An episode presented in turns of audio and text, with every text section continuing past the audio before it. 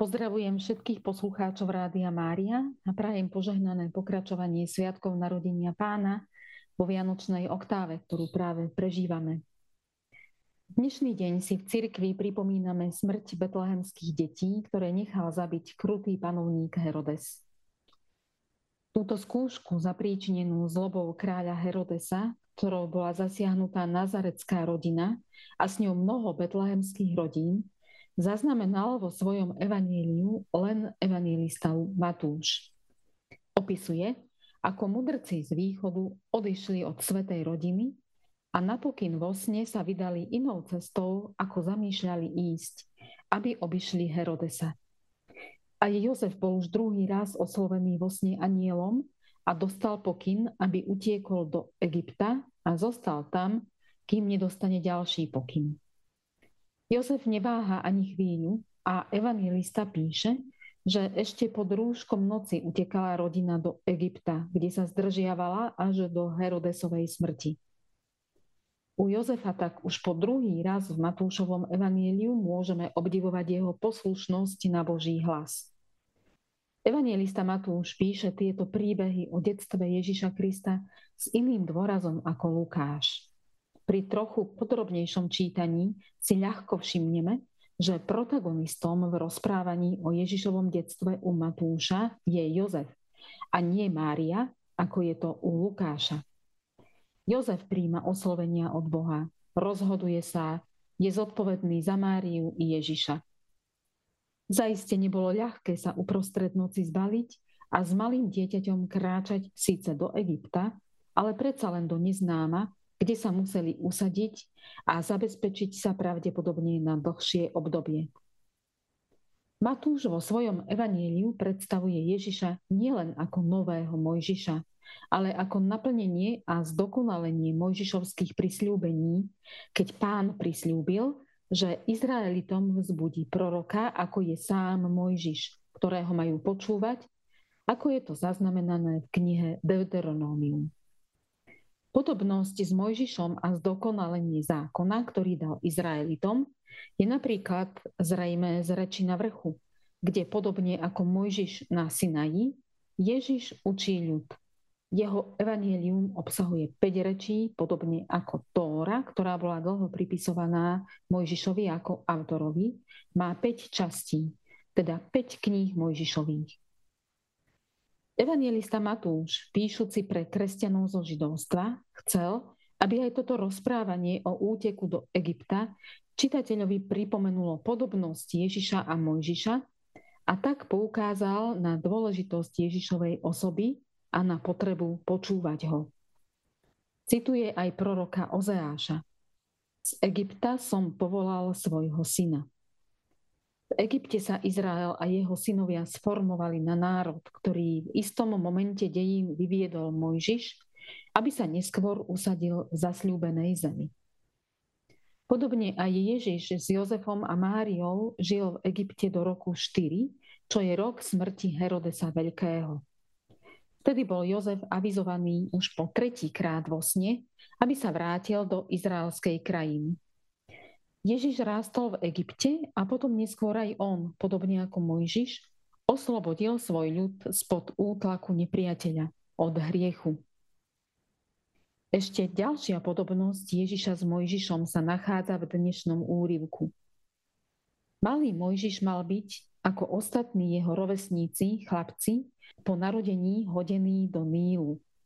Také bolo nariadenie krutého faraóna, ktorý sa bál rozrastajúceho sa izraelského ľudu.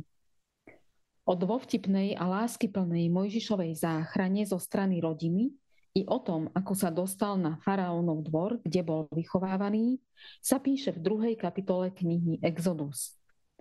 Tento príbeh našiel v prvom storočí nášho letopočtu ozvenu v rozprávaniach spisovateľov tých čias, ako boli Filón Aleksandrísky či Jozef Flavius – podľa ich verzie rozprávania sa faraón obával, že dieťa, ktoré sa narodí, ohrozí jeho trón. A Ježišov život sa ocitol v nebezpečenstve zo strany vládcu, už v ranom detstve. Aj on je chránený starostlivosťou rodiny, aby sa na ňom mohli splniť slová proroka že vyjde z Egypta ako nový Mojžiš. V Betleheme a na jeho okolí po náhlivom odchode svetej rodiny panuje zmetok, strach, bôľ a zúšadiaľ sa ozýva nárek detí i matiek. Tento strašný obraz evangelistovi Matúšovi pripomenul iné ťažké udalosti z dejín spásy. Keď sa patriarcha Jozef vracal z Háranu, hornej Mezopotámii, po dlhých rokoch služby u strýka Lábana, jeho milovaná manželka Ráchel asi 2 kilometre severne od Betlehema, porodila svojho mladšieho syna Benjamína, ale sama pri pôrode zomrela. Dodnes sa tam nachádza jej hrob. Iná udalosť, pripomínajúca nešťastný osud Ráchel, je z obdobia babylonského vpádu do Judska. V inej ráme, dnešnom El Ram, asi 8 kilometrov severne od Jeruzalema, bol v 6. storočí pred Kristom sústreďovací tábor, ktorom Babylončania zhromažďovali tých, ktorých chceli odviesť do zajatia. Prorok Jeremiáš v pláči Matiek synov Judska symbolicky vidí ozvenu pláču Ráchel, ktorá sa definitívne odlúči od svojich synov. A plač Ráchel sa ozýva Betlehemom znova. Herodes, ktorý sa bál jedného nevinného dieťaťa, že ohrozí jeho trón, Neváha si ten trón poistiť tým najkrutejším spôsobom. Ale ako každá pozemská moc má svoj koniec, tak prišiel koniec aj Herodesovmu vládnutiu. Naproti tomu Ježiš, ktorého rodina musela hľadať miesto na život mimo svojej vlasti, sa vráti, aby ohlasoval kráľovstvo, ktoré presahuje územie i čas. A zabité betlehemské deti v tomto kráľovstve nájdu príbytok a slávu.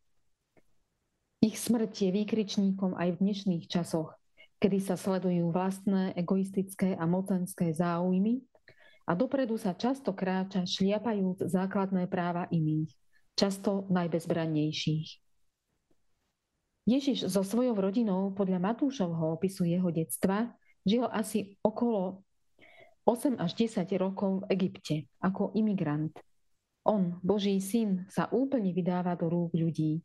Tak, ako sa to stane počas jeho života veľakrát, jeho božstvo je zastreté rúškom obyčajnosti, osudom človeka, ktorý trpí, je prenasledovaný, odsúdený. Svoju božskú moc nepoužíva na zlepšenie svojich podmienok, ale na to, aby sa zlepšili podmienky tých hluchých, slepých, chromých, aby sa chudobným hlásalo evanielium. Ježiš vie, čo je to žiť v cudzej zemi, aj keď sa dá predpokladať, že nazarecká rodina mohla mať kontakty so židovskou komunitou v Egypte. Ale zakúsili, čo je to žiť vytrhnutý zo svojich koreňov, stratiť kontakt so svojimi príbuznými, priateľmi, hľadať si prácu a živobytie na novo, začínať od nuly. Žiadna situácia poníženia, odmietnutia a vysunutia na okraj nie je Ježišovi cudzia, ani situácia dnešných imigrantov. Postoj Herodesa je v ostrom protiklade s postojom mudrcov. Obidve skupiny majú záujem nájsť novonarodeného kráľa. Kým Herodes ho vníma ako nepriateľa, konkurenta, ktorého treba odstrániť, Mudrci od východu ako kráľa, ktorému sa treba pokloniť. Voči Ježišovi sa nedá zaujať neutrálny postoj. Buď ho hľadáme, alebo v ňom vidíme kráľa, ktorému sa túžime pokloniť, zdať mu úctu, alebo v ňom vidíme niekoho, kto nás môže obrať o náš trón a či vziať nám autonómiu v istých oblastiach nášho života. Ale Ježiš, ktorý je pravým vládcom, prichádza ako bezbranné dieťa. Aj to je znakom, že tej moci, ktorú má, sa netreba báť. Svoju vládu toto dieťa neuskutočňuje používaním zbraní, ale odzbrojujúcim úsmevom, otvorenou náručou, milým pohľadom, ktoré sa neskôr stanú v jeho gestách milosrdenstva zjavením pravej tváre Otca. Ježišu, Tvoja autorita je iná ako egocentrická a sebecká moc Herodesa. Vládneš svojou bezbrannosťou, vydaný do rúk ľudí. A práve preto nemožno mať voči tebe indiferentný postoj. Ako si rozdelil na dve časti dejiny ľudstva, často rozdeľuješ i ľudí. Daj nám silu postaviť sa vždy na tvoju stranu a prihlásiť sa k tebe nielen slovami, ale darovaním života, ako to urobili aj betlehemské deti.